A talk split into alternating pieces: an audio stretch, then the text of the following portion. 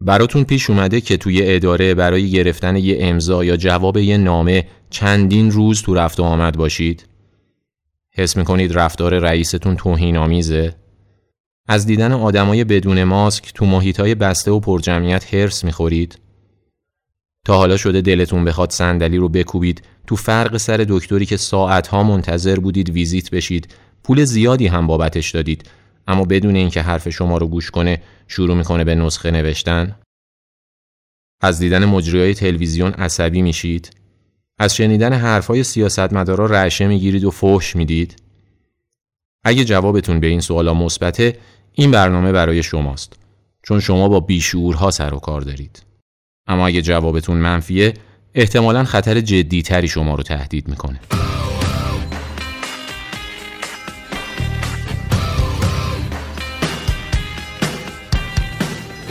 سلام، من رضا هستم و اینجا فصل دوم پادکست.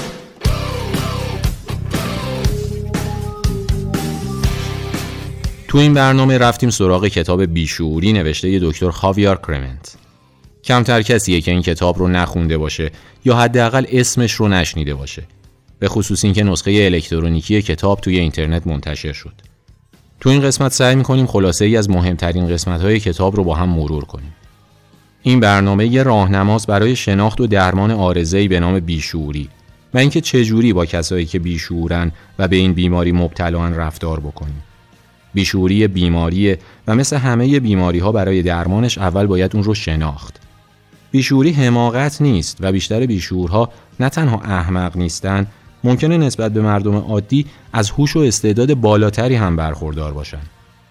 خودخواهی، وقاحت، تعرض به حقوق بقیه مردم، رفتار کسایی که از نظر هوش و موقعیت مالی و اجتماعی اگه بهتر از بقیه مردم نباشن، بدتر هم نیستن.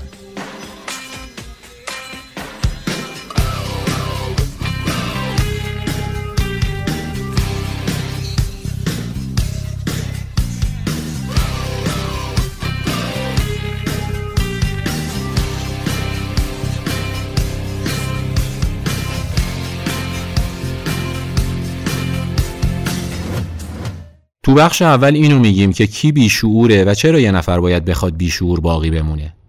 بعضی وقتا آدما فکر میکنن برندن، چون تمام کارهای خوب رو به پای خودشون مینویسن و مسئول اشتباهات و شکست‌ها رو آدمهای دیگه میدونن. در واقع اونها برنده نیستن، فقط بیشعورن.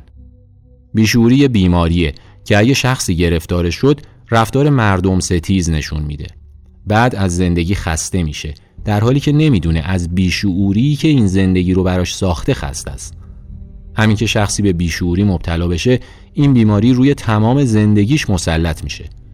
بیشعوری مثل انگل از بدن بیمار تغذیه میکنه و جدا شدن ازش کار آسونی نیست. وقتی کسی بفهمه که با حقه بازی یا زورگویی میتونه برنده باشه، تو دوری میفته که خارج شدن ازش واقعا مشکله. اگه بخوای از بیشعوری نجات پیدا بکنی، باید یه سری کارهایی روی خودت انجام بدی. مهم نیست که بقیه آدما به خاطر ناشی بودنشون نمیتونن کاری برات بکنن. حتی اینکه خیلی از مردم بیشعور هستن هم خیلی مهم نیست. اگه بیشعور هستی، تنها دشمنت خودتی و تنها کسی هم که میتونه نجاتت بده خود تو هستی. اقرار به بیشعور بودن و مردم آزاری و بعدش تصمیم جدی برای تبدیل شدن به آدم باشعور اولین قدم برای درمانه. وقتی قدم اول برداشته بشه، مراحل بعدی هم امکان پذیر میشه.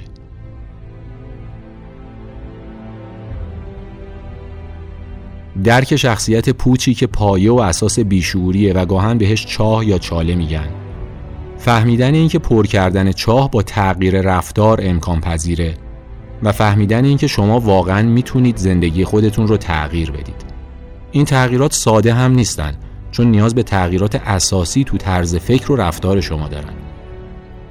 هر آدمی، چه پولدار و چه بی پول، چه زن و چه مرد، چه پیر و چه جوون، ممکنه به بیشعوری مبتلا بشه. نه باهوش بودن و نه کودن بودن هیچ کدوم جلوی ابتلا به این بیماری رو نمیگیره و همه‌گیریش یه چیزی شبیه کروناست. شخصی میگفت هر کسی تو شرایط ویژه‌ای ممکنه وقیح باشه. وقتی شرایط تموم میشه، آدم معمولی به خودش میاد و از وقاحتش پشیمون میشه. اما یه بیشعور دنبال شرایط دیگه‌ای میگرده تا به بیشعوریش ادامه بده. همونقدر که انسان‌ها پیچیده و متفاوت هستن، بیشعورها هم پیچیده و متفاوت هستن. اما بعضی خصوصیات تو همه اونها مشترک. بیش از حد خودپسندن، خیلی نفرت انگیزن، خیرخواهیشون با غرور همراهه، ضمیر ناخودآگاه غیر قابل نفوذی دارن، با خار و خفیف کردن بقیه به دنبال قدرت هستن و بیرحمانه از آدم‌های ساده سوء استفاده می‌کنن.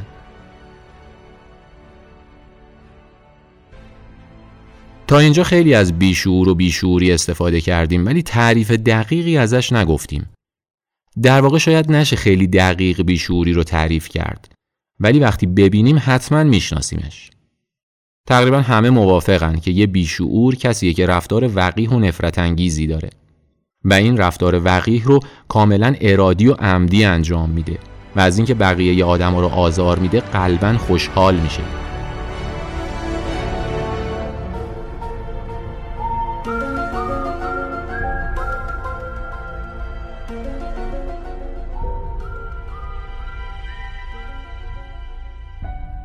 بعضیا ممکنه فکر کنن کلمه بیشعوری واژه عامیانه‌ایه که حالت تحقیر و تمسخر داره و به عنوان یه اصطلاح پزشکی ممکنه احساسات بیمار رو جریحه دار بکنه. اونا چیز زیادی در مورد بیشعوری نمیدونن، چون در واقع بیشعورا احساساتی ندارن که بخواد جریحه دار بشه. یا بهتره بگیم تا زمانی که تو مسیر درمان قرار نگرفتن، احساساتشون قابل جریحه دار شدن نیست. بعضی ها هم میگن واژه بیشعوری خیلی ذهنیه، انگار بیشعورها فقط در دید ناظر وجود دارن.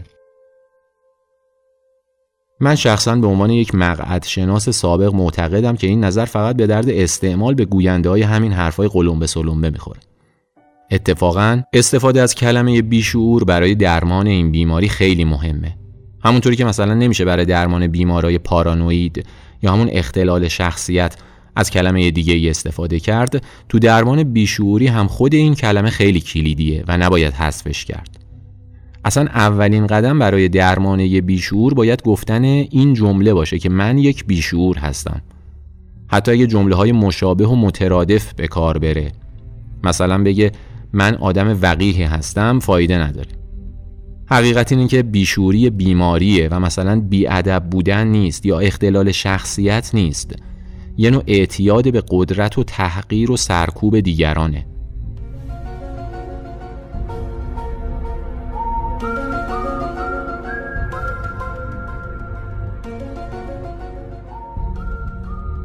یکم در مورد تاریخچه بیشعوری بگم. تاریخچه بیشعوری برمیگرده به هزاران سال قبل. بیشعورها همیشه وجود داشتن و الان هم بیشتر از هر زمان دیگه‌ای وجود دارن. این همه چیزیه که در مورد تاریخ بیشعوری لازمه بدونیم.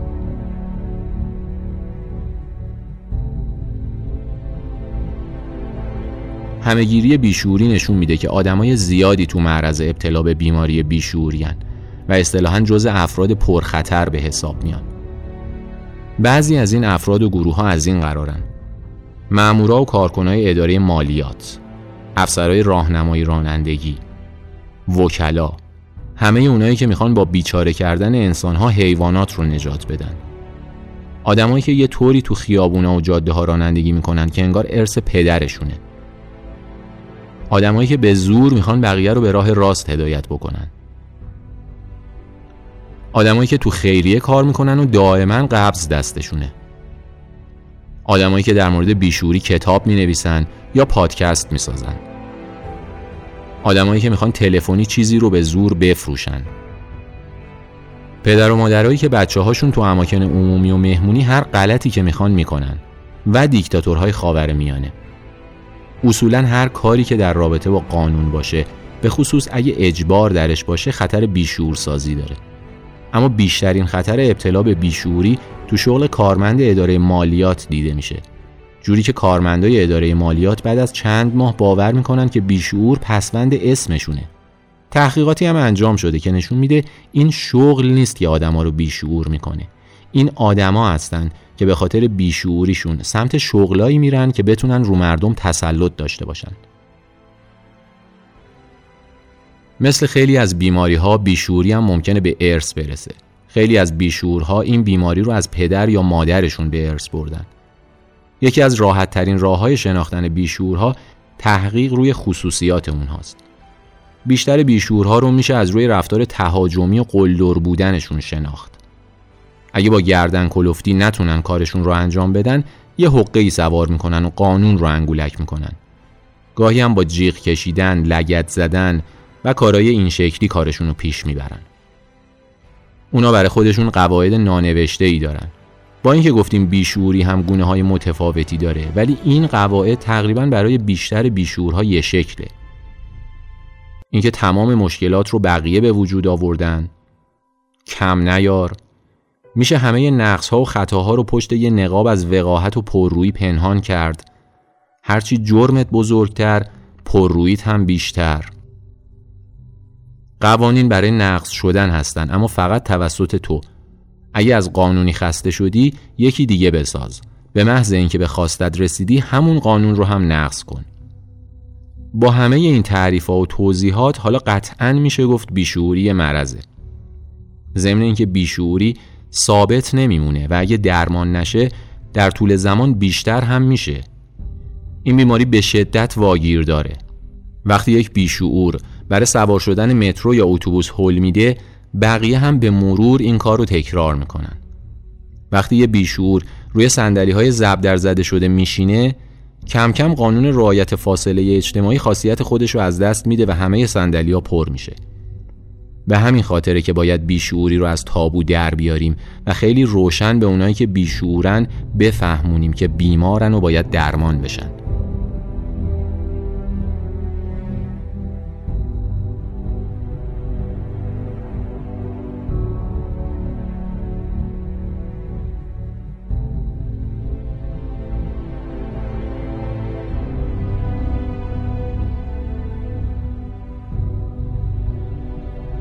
خب وقتشه کمی در مورد ماهیت بیشعوری بگیم. البته ممکنه با شنیدن این بخش بفهمید که خودتون هم بیشعورید و تا حالا نمیدونستید. اشکالی نداره، چون معنیش این نیست که شما آدم بی ارزش و علیلی هستید. فقط معنیش اینه که بیشعورید و اگه درست درک کنید، شانس درمان برای شما بالاست. بذارید چند تا از خصوصیات بیشعورا رو بگم. مراقبت خواهی. همیشه باید یه عده مثل نوکر دست به سینه ازشون مراقبت بکنن. اونا فکر میکنن تمام آدمای کره زمین وظیفه دارن که خواسته های اونها رو برآورده بکنن. اونها از مشکلات بقیه خوشحال میشن، چون یه توجیهی برای مشکلات خودشون پیدا میکنن. یه جوری به خواسته بقیه جواب میدن که دیگه هیچ وقت چیزی ازشون نخوان. اعتماد به نفس دارن، از خود متشکرن. باور دارن که همه میخوان از نظراتشون استفاده بکنن. تو خرج کردن پول بقیه ماهرن و اعتماد به نفس خودشون رو با تحقیر و تمسخر بقیه تقویت میکنن. سرکوبی. بیشعورا میتونن بقیه رو سرکوب بکنن، اما فقط یه بیشعور بزرگتر میتونه اونها رو سرکوب بکنه. وقاحت. هیچ وقت خواهش نمیکنن و همیشه دستور میدن. با لحن نیشدار حرف میزنن. انکار. بیشعورا انکار رو هنر میدونن و همه چیز رو تکذیب میکنن. معتقدن که هیچ وقت اشتباه نمیکنن. شراکت. بیشعورها عاشق شراکتن. به خاطر همین بعضی چیزها رو با بقیه شریک میشن. مثلا بدبختیاشون، تقصیراتشون، تعهداتشون، استرابشون، چرند گفتناشون. از اونور چند تا چیز کوچیک هم هست که دوست ندارن با بقیه شریک بشن، مثل ستایش و تحسین، قدرت، پول، وقت، فرصت.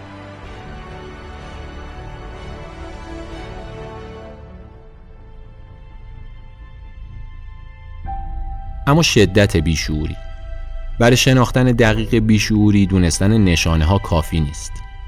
بیشعوری قدرتی داره که همه زندگی آدم رو درگیر میکنه و همه آدمای در معرض ابتلا رو آلوده میکنه. باید قدرتش رو بشناسیم تا راه درمانش رو هم پیدا بکنیم. از خیلی جهات بیشعوری مثل باد میمونه. ممکنه یه وقتایی آروم باشه، یه وقتایی شدید. معمولاً بیشعورها طوری رفتار نمیکنن که باعث نگرانی کسی بشن، اما تو فرصت مناسب مثل یه طوفان به بقیه حمله میکنن و همه چیزو خراب میکنن. به خاطر همینه که گاهن افراد نابیشعور بیشعوری رو خیلی راحت میپذیرن. چند تا نمونه از شدت‌های بیشعوری رو بگیم. بیشترین شدت بیشعوری در بیشعورهای تمام عیاره. بعد از اون بیشعورهای متوسط که گاهی آرومترن و گاهی هم تند میشن و رامترین نوع اونها بیشعورهای آبزیرکا. فهمیدن شدت بیشعوری برای درمانش لازمه.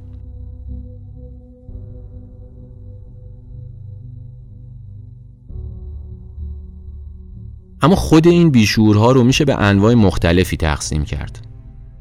بیشعورهای اجتماعی، همونایی که تو خیابون، مترو، اتوبوس، پیاده رو، سینما، حتی تو مهمونی‌ها میبینیم و تشخیصشون خیلی سخته، چون مثل آدمای معمولی رفتار میکنن و اگه به ما نزدیک باشن دوست نداریم قبول بکنیم بیشعورن، چون اون وقت باید قبول بکنیم که اشتباه کردیم. بیشعورهای تجاری، صنعت، بازرگانی و تجارت رشته‌هایی هستند که بیشعورای زیادی جذب اونها میشن. دلیلش هم ساده است. بیشعورا عاشق پول، قدرت و رقابتن. بیشعورهای مدنی، بیشعورهای مقدس مآب، بیشعورهای عصر جدید که بیش از حد خوشبین هستن، بیشعورهای دیوان سالار که یه شبه به پست و مقام میرسن، بیشعورهای بیچاره که اتفاقا قوی هستن ولی تظاهر به بیچارگی و ضعف میکنن. همه اینها انواع مختلفی از بیمارای مبتلا به بیشعوری هستن. وقتی جامعه بیشعور میشه، به جای تولید ناخالص ملی، نسل جدیدی از بیشعورهای خالص ملی رو تولید میکنه.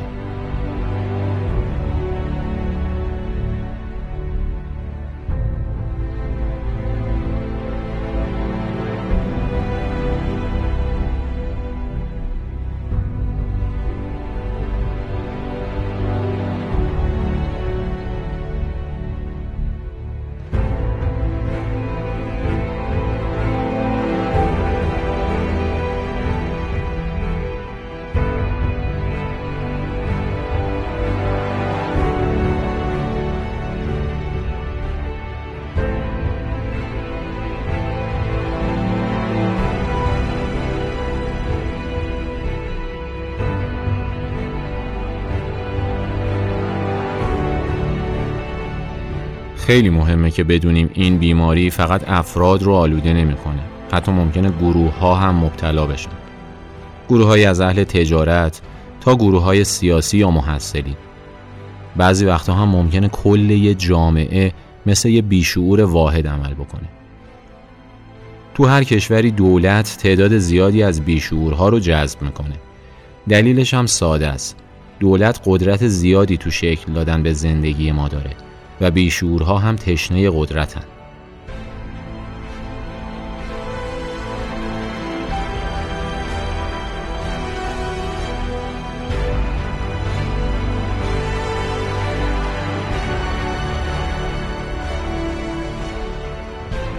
ممکنه ما تو زندگی عادیمون با این نوع بیشعورها برخورد داشته باشیم. اگه بیکار و بازنشسته باشید یا خیلی پولدار نباشید، احتمالاً مجبورید با بیشعورها کار کنید و این کار خیلی هم ساده نیست. دو قدم اول باید روی خودتون کار بکنید. باید هدف و انگیزه داشته باشید.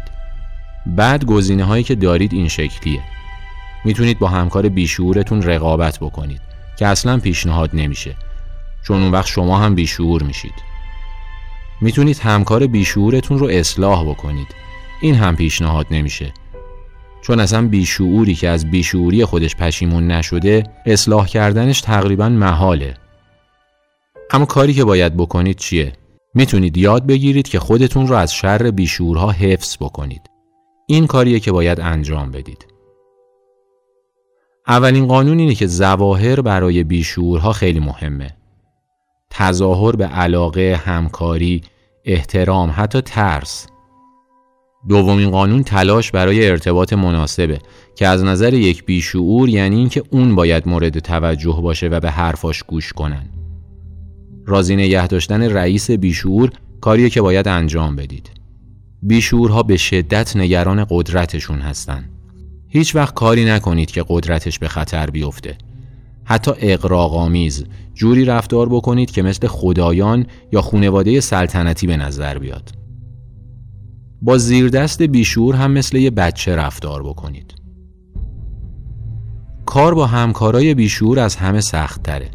با اونها نمیشه مثل رئیس بیشعور رفتار کرد، نه مثل زیردست. این آدما دوست دارن طوری رفتار بکنن که انگار آقا بالا سر شمان، اما در واقع مثل بچه کوچیکی رفتار میکنن که اردنگی لازم داره. با اونها مثل یه مهمون ناخونده رفتار بکنید.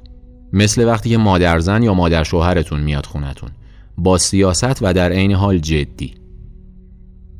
در مورد شکل رفتار با دوستان بیشعور، اونهایی که هر وقت بهتون زنگ میزنن از بدبختی‌ها و مشکلات زندگیشون میگن، نویسنده شش مورد رو ذکر کرده که من فقط آخرش رو توصیه میکنم. فرار کنید و هیچ آدرسی از خودتون به جا نذارید. تمام شماره تلفن هاتون رو هم عوض بکنید. این بهترین راهیه که برای رفتار با دوستان بیشعور توصیه میشه. هیچ فاجعه‌ای بزرگتر از این نیست که یه روز از خواب بیدار شید و ببینید یه بیشعور توی رخت خواب شماست. چی کار باید بکنید؟ کارهایی که میتونید بکنید زیاد نیستن. اولیش طلاقه که به خاطر هزینه‌های بعدش خیلی راه درستی نیست. دوم، فرار به یک کشور خارجی با نام مستعار. این راه بهتره، اما ممکنه مشکلات طلاق رو همچنان داشته باشه.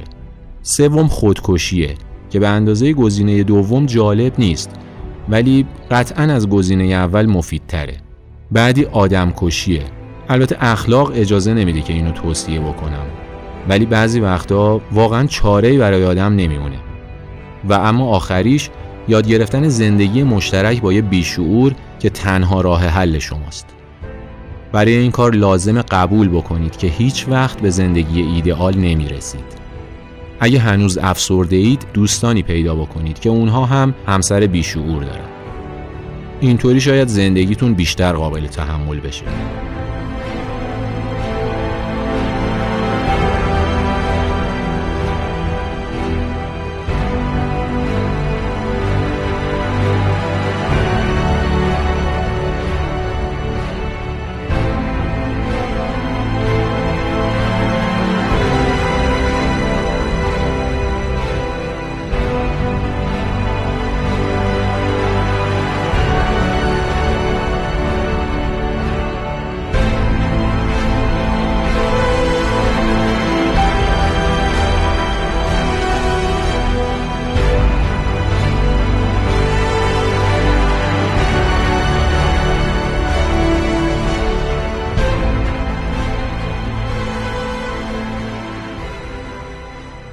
بیشعورای مادرزاد بچه هایی هن که بیشعور به دنیا میان، حتی اگه پدر و مادر باشعور داشته باشن. اگه با این مشکل روبرو شدید، باید از روش همینه که هست استفاده کنید. اول بدونید تقصیر شما نیست که بچه هاتون بیشعور شدن. وظیفه شما هم نیست که براشون رفاه فراهم بکنید. اعتدال داشته باشید. اگه بچه هاتون گریه کردن، نگاه کنید ببینید جایشون زخم شده یا آسیبی دیدن یا نه. اگه نه، بهشون بگید خفشن و ونگ نزنن. خوششون نمیاد، نیاد. همینه که هست. از بچه های بالاتر از شش سالتون بخواید که تو کارهای خونه بهتون کمک کنن. میخوام نمیخوام هم نداریم، چون همینه که هست. چند ضربه کنترل شده به جاهای غیر حساس نه تنها خطرناک نیست، بلکه جامعه ای رو از یک بیشعور نجات میده. اینکه بچه شما مثل بیشعورا رفتار بکنه و جامعه ای رو آزار بده بهتره یا اینکه به دست خودتون ادب بشه. اگه بعد از زدن گریه کرد، بگید همینه که هست. تلویزیون نقش مهمی تو بیشعور کردن بچه‌ها و حتی بزرگترها داره. پس همین الان تلویزیون رو از پنجره خونتون پرت کنید بیرون.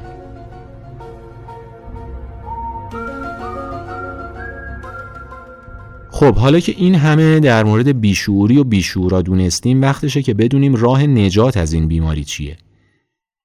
قبلا هم گفتم اولین قدم پذیرش بیماریه که خیلی هم ساده نیست.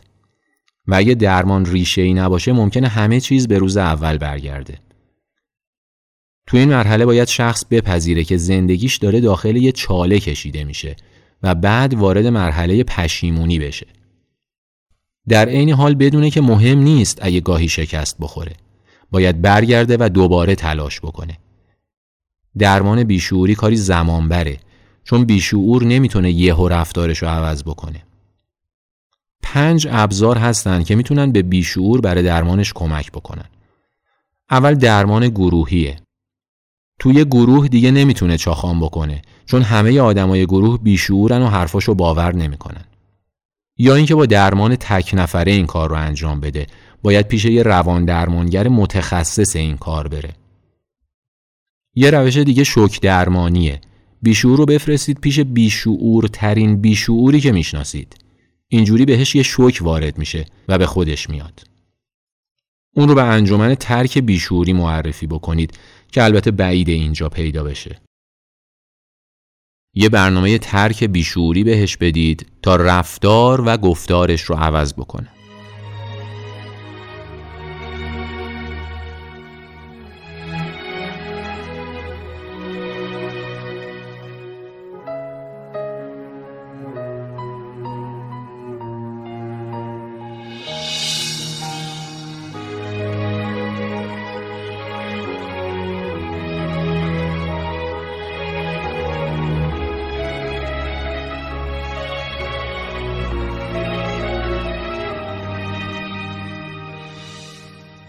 البته هنوز چالش‌های درمان بیشعورها زیاده. بیشعورها برای درمان عذاب زیادی رو تحمل میکنن. ممکنه در طی درمان همه دوستانشون حتی کارشون رو از دست بدن. پس به درک و حمایت ما نیاز دارن. اما لذت با شعور شدنشون ارزش همه اینا رو داره. واقعیت تلخ اینه که بوی گند بیشعوری تو دنیای ما پخش شده و بیشعور بودن داره به یک ارزش تبدیل میشه. اگه برای پاک کردنش کاری نکنیم، فاجعه پیش میاد. فاجعه زمانیه که دیگه این بو رو حس نکنیم، چون بهش عادت کردیم. آیا هنوز این بو رو حس میکنید؟ پس تا قبل از اینکه فاجعه اتفاق بیفته، به درمان بیشعورها کمک بکنید.